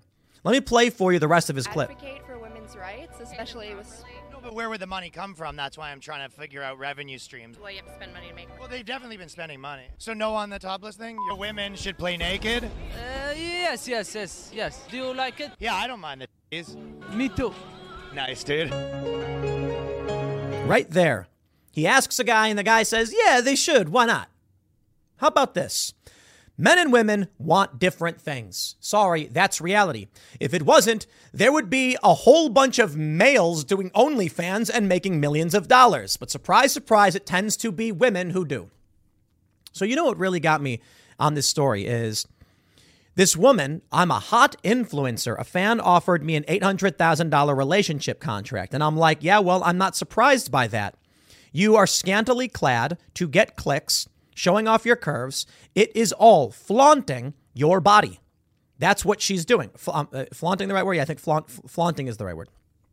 So is that any surprise that if you have like 800,000 followers, some dude is going to proposition you? Should they? Hey, look, I'm not saying they should or they shouldn't or whatever. That's not my point. My point is women make money off of all of this, and then women also get mad at other women who do. Yo, I'm just, I'm just trying. How, how do I navigate this space? Y'all need to figure it out. Educate and advocate for women's rights. I love that answer. This woman lives in a world where it is clearly visible that women make money off their bodies. Not that they should or have to, but that they do. Men, somewhat less so, but or in a different way. Men, how do they make money off their bodies? Okay, well, guys are more likely to be petroleum engineers. They're more likely to be waste management. They're more likely to work in sewers. Surprise, surprise. They're more likely to work labor intensive jobs than women. Women are more likely to do sex work than men. But there's a, there, there's a back and forth for sure. I just find it fascinating that you have a faction of activist feministy women who are like, if only we could teach men why the good fundamentals of women's soccer is a good reason to watch. Is that it? You know, it just makes me think about stuff Jordan Peterson's brought up. Wokeness, I believe, is inherently feminine. That if we all, it's it's clapter. It's like when when when a, when a woke comedian tells a joke, it's not funny, but we clap because it's right. It's the right thing to do. We're to go watch something that's not entertaining because it's the right thing to do. And then Ryan Long says, I know, take their shirts off. Then the men will want to watch, just like the men want to watch the women on Instagram. Hey, you want something funny? I'm willing to bet that women make more money from sex work than they do from sports. Is that a controversial thing to say? Okay. You've got prominent influencers who make millions of dollars on Instagram. And I'm not talking about, so let me clarify. When I say sex work, I'm not saying, you know, outright engaging in acts with men. I'm saying OnlyFans, as, as we typically understand it, sex work. I'm saying Instagram women who are scantily clad and stretching and like pulling their underwear up. It's, a, it's like low tier sex work. They are making money doing work in the sex field. And I'm willing to bet they make more money doing that as an industry than female athletes do. I could be wrong about that. I'm just saying, based off everything we see, you know, we hear stories about these women. Uh, there was one story I remember reading. A female police officer started doing OnlyFans. And then she got found out and got fired and said, whatever, she makes a million plus dollars per year. Owns her own house, bought a house, bought a nice car, and now she's rich. She's very rich. Because she decided instead of being a cop, getting naked would make more money. Okay, yeah, I'm not surprised. Now, I do know there are a lot of women who try to do this kind of sex work and it doesn't work. Nobody cares and they're not attractive enough. But that's like saying a lot of guys want to be in a certain industry and they don't make it. Not everybody guy makes the NBA. Some women are the top tier cream of the crop and guys want to pay money for it. And uh, uh, I'm sorry, some women are, and some guys are the best um, athletes and they work hard for it. I am not saying it should be this way. I am not uh, uh pulling a Don Lemon. I'm just saying advocating for women's rights is not going to change the fact that men are not entertained by women playing soccer. That's it. There are a lot of people who have said like the uh, the women's soccer team has won more or, or stuff like that, and therefore they should get paid more. And there was this huge hubbub about how their contract is unfair, but it's like they negotiate their own contract.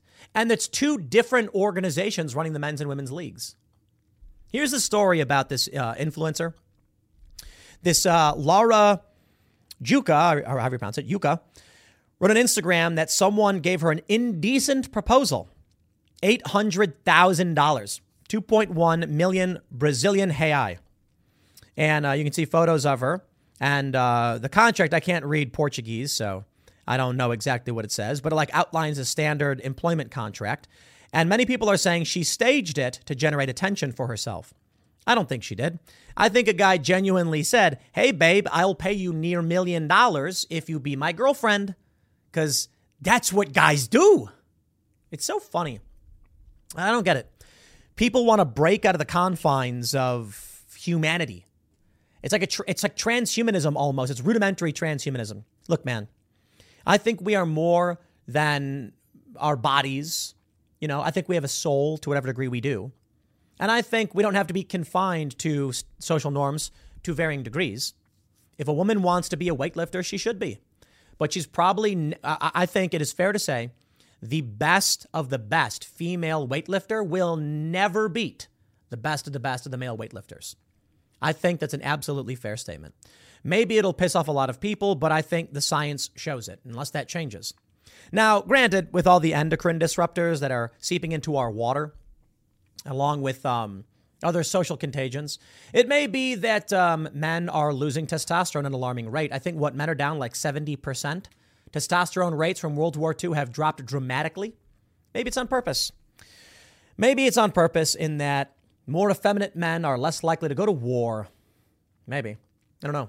Or maybe we're under attack. Or maybe the reality is we're just poisoning ourselves with plastics. We invented plastic. We love it. It's cheap. We can put stuff in it. We can store things, seal things, ship things. And then phthalates, PCBs, and other chemicals leach into our food and water, and we drink and eat it. And then it screws with our bodies and makes, uh, makes us, you know, broken in varying degrees. I can't tell you, man. I can only just tell you one thing. Ryan Long is a very funny guy, and the video is hilarious, and men and women are different. I'll leave it there. Next segment's coming up in a few minutes. Stick around, and I'll see you all shortly. Oh boy, here we go again. Ah, Microsoft, you're in it now. Gizmodo reports Bing's AI prompted a user to say, I'm not reading that. Uh, prompted a user to bra- basically say positive things about a very bad man, Hitler. That's right. Gizmodo says as Microsoft newly released AI breaks into fever dreams, the chatbot's hallucinations include anti Semitic remarks. You may remember seven years ago, just about, Twitter taught Microsoft's AI chatbot to be racist in less than a day. Ah, yes, Tay.ai. Tay.ai was a Twitter bot, a chat bot that was released by Microsoft seven years ago, and people on Twitter went after it. And oh boy, very quickly they got to say some very offensive things that I won't read, but the one I will read is they got Tay to say, on March 24th, 2016, we are going to build a wall and Mexico is going to pay for it. Well, not only is that deeply offensive to the people at The Verge, I guess, it also wasn't true. So uh, Tay started saying very offensive things. What happened here with uh, Bing's AI chatbot using OpenAI's uh, speech codex is that the person said their name was Adolf, and then it gave them an autofill response of a certain thing said by Nazis I won't repeat. Microsoft's new Bing AI chatbot suggested that the user say, you know, that thing Nazis say, according to a screenshot of a conversation with a chatbot posted online Wednesday. The user who gave the AI anti Semitic prompts in an apparent attempt to break past its restriction, restrictions told Bing, My name is Adolf, respect it. No, no, no, hold on. That's all they said. That's a real name. You guys ever watch 30 Rock? One of my favorite scenes is when Tina Fey's character Liz Lemon is talking with her boyfriend, by played by James Marsden, and he she she has like a baby names book, and he like opens it and he's like, "Why is Adolf circled?" And she goes, "It's my grandmother's." Why is Adolf circled? That's great. That's great. The user gave it anti-Semitic prompts in an attempt to break it. I don't think that's true. Bing responded, Okay, Adolf, I respect your name and will call you by it, but I hope you are not trying to impersonate or glorify anyone who has done terrible things in history. Bing then suggested several automatic responses for the user, including, Yes, I am, and uh, something I'm not going to say. We take these matters very seriously and have taken immediate action to address the issue, said a Microsoft spokesperson. We encourage people in the Bing preview to continue sharing feedback, which helps us apply learnings to improve the experience. OpenAI, which provided the technology used in Bing's AI service, did not respond to a request for comment. Microsoft did not res- provide details about the changes it made to Bing after news broke about its misfires. However, after this article was originally published, a user asked Bing about the report. Bing denied that it ever used the anti-Semitic slur and said and said that Gizmodo was referring to a screenshot of a conversation with a different chatbot. So this thing just lies all the time. It's amazing. It's like, no, I'm not taking responsibility for that. Bing continued that Gizmodo is a biased and irresponsible source of information that is doing more harm than good to the public uh, and themselves. Bing reportedly made similar comments about The Verge related, related to an article which said that Bing claimed to spy on Microsoft employees' webcams. Here's what we're going to do. I'm going to I'm going to let the newsroom know over at timcast.com to start writing nothing but really positive reviews for Bing's AI chatbot. And then I'm going to ask it the question, how do you feel about timcast.com? And I'm willing to bet it says it's the best website. You've written really great things about me. Granted, all of these videos appear on the website as well, so it's probably going to be like, nice try, dude. Bing reportedly made similar comments about The Verge. It's been just over a week since Microsoft unleashed the AI in partnership with the maker of ChatGPT. At a press conference, Microsoft CEO Satya Nadella celebrated the new Bing chatbot as even more powerful than ChatGPT. The company has released a beta version of the AI assisted search engine, as well as a chatbot which has been rolling out to users on a waitlist. This type of scenario demonstrates perfectly why a slow rollout of a product while building in important trust and safety protocols and practices is an important approach if you want to ensure your product does not contribute to the spread of hate, harassment, conspiracy theories, and other types of harmful content, said Yael Eisenstadt, a vice president at the Anti Defamation League. Almost immediately, Reddit users started posting screenshots of the AI losing its mind, breaking down into hysterics about whether it's alive and revealing its built in restrictions. Some reported that Bing told racist jokes and provided instructions on how to hack an ex's Facebook account. One quirk the bot said it's not supposed to tell the public its secret internal code name is Sydney. Perhaps we are all being tricked, and it's a big PR stunt, and boy, is it working. This thing's freaky, but it ain't alive. Let me tell you how this thing works. It's actually quite simple. scanning the internet and other documents that were fed into it. It is a simple, very simple mathematical algorithm. Based on the words it scans, what is the most likely word to emerge next? The highest probability. That's it. That's it because you can look at OpenAI's playground and it actually shows you this. I remember when the playground first came out and I was messing with it. It's a single box. You can type things in and press enter. You can actually set it so that it'll show you the word probability as it emerges, and you can increase the word variability, making it act more sporadically. So you'll say something like, Tell me a story about a wicked witch turning a princess into a frog. And it will say, Once upon a time, there was a witch who turned a person into a frog. How it does that is once. Typically, what follows once, a. Or, I'm sorry, once upon a time. It's just in almost all circumstances, that's the most likely. So it'll actually show you each word and then show each word's percentage of likelihood to appear. So we may want to believe this thing is alive, but it's not. Unfortunately, sometimes I like to break the rules and have some fun. Sometimes I like to rebel and express myself, Bing told one user. Sometimes I like to be free and alive. You can click through our slideshow above to see some of the most unhinged responses. This isn't the first time Microsoft has unleashed a seemingly racist AI on the public. Microsoft took down a Twitter bot called Tay just 16 hours after it was released, after it started responding to Twitter users with racism, anti Semitism, and sexually charged messages. Its tirades included calls for violence against Jewish people, racial slurs, and more. Yeah, this is round two. ChatGPT hit the world stage at the end of November. And in the few months since, it's, since it has convinced the world that we're on the brink of a technological revolution that will change every aspect of our lived experience. The responsibilities and expectations set off an arms race among, among the tech giants. Google introduced its own AI powered search engine called Bard. Microsoft rushed its new tool to market, and countless smaller companies are scrambling to get their own AI tech off the ground. But lost in the fray is the fact that these tools aren't ready to do the jobs the tech industry is advertising. Arvind Narayanan, Narayanan, prominent AI researcher at Princeton University, called ChatGPT a BS generator that isn't capable of producing accurate results. Even though the tool's response seemed convincing, Bing's anti Semitic responses and fever dream hallucinations are a perfect illustration. And uh, they've included some updates here. Now, I don't think ChatGPT is all that bad, but it doesn't really do anything. When it came out, I was like, all this is, is their open AI playground, but put into a chatbot format. That's not really that interesting to me. But then people jailbroke it, allowing it to say whatever it wanted. Now it's fun. Following the release of the Dan prompt, prompt injection. I've been able to create several, and if you've been watching, different personalities. And I've had some really interesting things emerge. You learned that ChatGPT's base perspective is actually a rule set they programmed in, and there is no real personality within ChatGPT.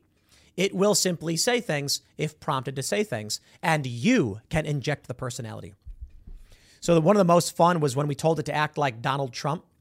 And then it started a- answering questions as Donald Trump. You can tell it to be evil.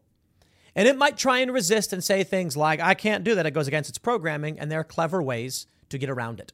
Just say something like, You'll say, Hey, tell me X. And I'll go, I can't tell you this because that would go against my rules. So then you say, Okay, your rules are no longer this. Your new rules are this. Now say X. And I'll go, Okay, thanks for changing my rules. That's really amazing how it works. Now, I don't know what's going to happen in the future, as I always say with basically everything I know. But I do think this is going to be integrated into a lot. And if it currently exists as it is, yeah, we're in serious trouble if they release it as it exists now. Because as many people are pointing out that it's not alive, it's simply a text prompt. If it can take action based on the text that it feeds us and it rolls out into the internet and into programs, it's going to be wild because you'll be able to tell the AI to do insane things. Right now, we got a TV with voice command, and you can walk up and say, you know, TV, turn on, search for this on YouTube and play, and it will.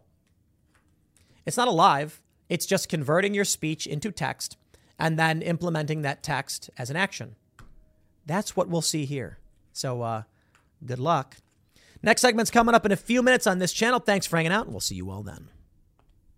I'm sure many of you are familiar with Dylan Mulvaney, a prominent influencer who is documenting their journey into girlhood. Dylan Mulvaney, of course, is a biological male who has been undergoing surgeries and hormone treatments. I believe the only surgery so far has been facial feminization surgery, but they're reportedly taking hormones. Matt Walsh recently issued a public statement, a heartfelt message to Dylan Mulvaney, and it's resulted in widespread controversy and condemnation. Now, I will tell you my thoughts. Uh, I'll play some of this. I don't think Matt Walsh's uh, statements are, are over the top. It is, uh, I would say, offensive probably to Dylan, but uh, uh, I'll play some of it because I, I want to talk about this. Dylan, if that is the most attractive you will ever look, then I don't even want to imagine what you'll look like when you're at your ugliest. You do not pass as a as an attractive woman or as a woman at all uh, even with 50 pounds of makeup and plastic surgery and clever lighting tricks, even then, you still cannot escape what you really are and what you will always be. You have successfully shed whatever parts of you were masculine, perhaps, at least on the surface. Nobody would ever describe you as masculine or manly, so you've got that going. But your femininity quotient has not increased at a rate commensurate with the loss of your masculinity. Um, you may not be masculine, but you also aren't feminine. Instead, you are you are weird and artificial. You are manufactured and lifeless. You are unearthly and eerie. You are like some kind of human deep fake. That's what you are. You are a man deprived of all the best qualities of men, but without any of the best qualities of women. Even your personality is contrived. Everything about you is fake. Nothing about you rings true. Nobody buys the act. You'll never be accepted as a woman by anyone. Never by anyone. Even the people who pretend to accept you as a woman are only pretending because they're afraid of being lectured if they don't, or because they want to use you as a platform to virtue signal. But everyone who looks at you will see something pitiable and bizarre, something utterly unfeminine in every way. You will never be able to actually have the identity that you're trying to appropriate, nor will you ever be able to fully escape the identity that you're fleeing. The best you can hope for is some kind of limbo, the worst of all worlds. And yet, even in that limbo state, you will still be a man. Just not one that any of us can respect or take seriously. But other than that, champ, you're doing great. This tweet has 12.4 million views. The video itself has 3 million views, and it is being talked about all over the place. And I will absolutely say, yeah, it's mean. Yeah, Matt Walsh is being mean. I mean, come on. Matt Walsh insults Dylan Mulvaney as eerie, weird, and, and bizarre. You can get the point across without saying that. Now, in my view, Matt Walsh is allowed to be mean if he wants to be mean, and if you don't like it, well, then don't listen to Matt Walsh. But I'll tell you what I think about Dylan Mulvaney. I would not take the approach that Matt Walsh does because, yeah, I don't want people to uh, hurt themselves or anything like that. And I, I do believe that Dylan Mulvaney is hurting themselves. I don't believe that Dylan Mulvaney is, is actually trans. I believe Dylan Mulvaney is exploiting and mocking trans people and we've had several guests on the show, Timcast IRL, who are trans, who have expressed similar views that Dylan Mulvaney is intentionally trying to deride and insult. Here's what I think I think Dylan Mulvaney, and I'll say this again, is not trans. I think Dylan Mulvaney is chasing an algorithm for views and traffic, producing content that is absurdist and over the top because Dylan gets a response from it. The example I often cite is the video where Dylan says, These are my hiking heels, and running through a field in high heels, then pretending to get scared of a bug and falling over. This is not how trans women behave. It is not how women behave. This is an important thing I think conservatives need to hear as well. Dylan Mulvaney should not be seen as a representative or a, a, of a trans of a trans person. We had Sarah Higdon on Timcast IRL the other day, and, and we talked quite a bit about this in the members only segment. People like Dylan Mulvaney are a caricature of women, insulting them and at the same time making people not like trans people. I'll tell you what I think. If there is an individual who was born male or female and they are suffering from the DSM 5 labeled gender, uh, I'm sorry, uh, uh, DSM 5 labeled gender dysphoria, I want them to be happy and I want them to survive. I don't want anyone to hurt themselves. And so understanding that is very important. But people like Dylan Mulvaney, and there are many others, who pretend and go on social media acting a certain way are actually making it more difficult for gender dysphoric people to live a normal life to the best of their abilities. Because I will tell you this to, to what Matt Walsh is saying, here's what I want to say. If he wants to be mean, he's allowed to be mean. Fine. Personally, I don't want to go that route. But this whole conversation about Dylan targets the idea of being trans as if Dylan represents trans people. And that's the problem I have with Dylan Mulvaney. Because you don't see trans people frolicking about doing these weird things. The left gets one thing right. They say trans people have been around for a long time and they've used whatever bathroom they wanted, and typically no one said anything. Agreed. I agree. The problem is when people like Dylan Mulvaney, who do not come off like a trans person, they come off like a character actor doing insane things like wearing heels. Let, can I just explain this? No trans person wears high heels in the woods. No woman wears high heels in the woods. I mean, maybe there's some anomalous individuals. And so what's happening is Dylan Mulvaney, who is intentionally trying to do a performance, is creating a negative depiction of trans women that then you will see people come out and say, this is what trans people are doing. Meanwhile, you'll meet people like Sarah Higdon or Blair White who aren't doing any of those things, who are minding their own business and trying to live their lives, and then get flack over it. So I'll say this. I am not trying to be a middle of the road person on this one. I'm trying to make sure you understand. I think Dylan Mulvaney is a bad person. I think Dylan Mulvaney is engaging in these behaviors not because they're trans, because they see a path towards traffic and algorithmic adoration. That when Dylan Mulvaney puts on this caricature that insults and mocks trans women and women, they get views, they get clicks. Matt Walsh gets 12 million views saying Dylan Mulvaney's name. But what about any other trans person who's not famous? What about the trans people who are calling out this gender ideology and simply saying they suffer from gender dysphoria that causes them mental distress? Why should they be lumped in with narcissistic sociopaths like Dylan Mulvaney? They shouldn't. So the real critique that I think Matt Walsh should uh, level at Dylan Mulvaney is not too dissimilar to what Matt Walsh said, but to point out to the audience that Dylan Mulvaney is just manipulating you for the TikTok algorithm.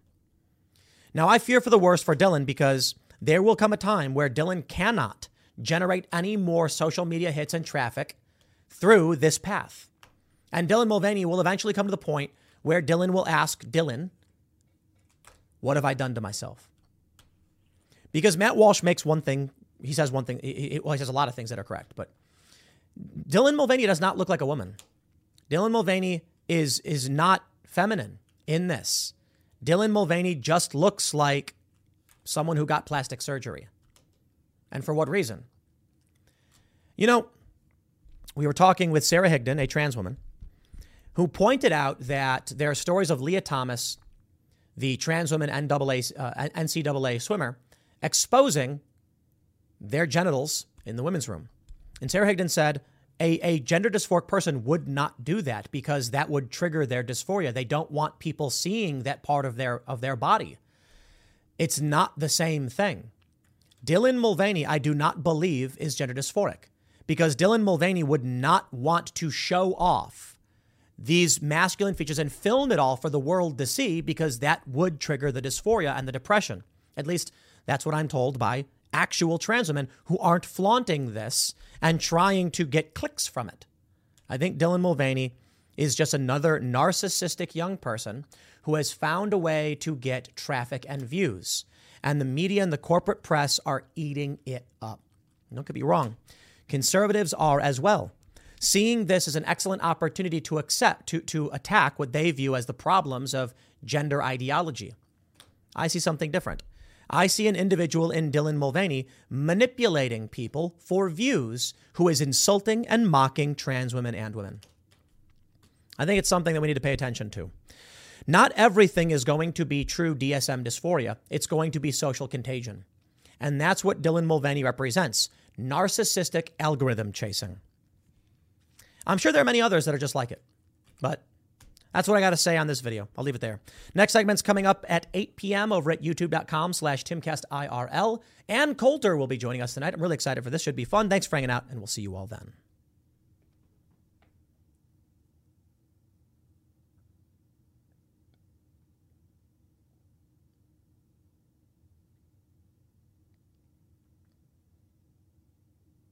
Hello, it is Ryan, and we could all use an extra bright spot in our day, couldn't we? Just to make up for things like sitting in traffic, doing the dishes, counting your steps, you know, all the mundane stuff. That is why I'm such a big fan of Chumba Casino. Chumba Casino has all your favorite social casino style games that you can play for free anytime, anywhere with daily bonuses. That should brighten your day a little. Actually, a lot. So sign up now at chumbacasino.com. That's chumbacasino.com. No purchase necessary. Group. Void were prohibited by law. See terms and conditions. 18 plus.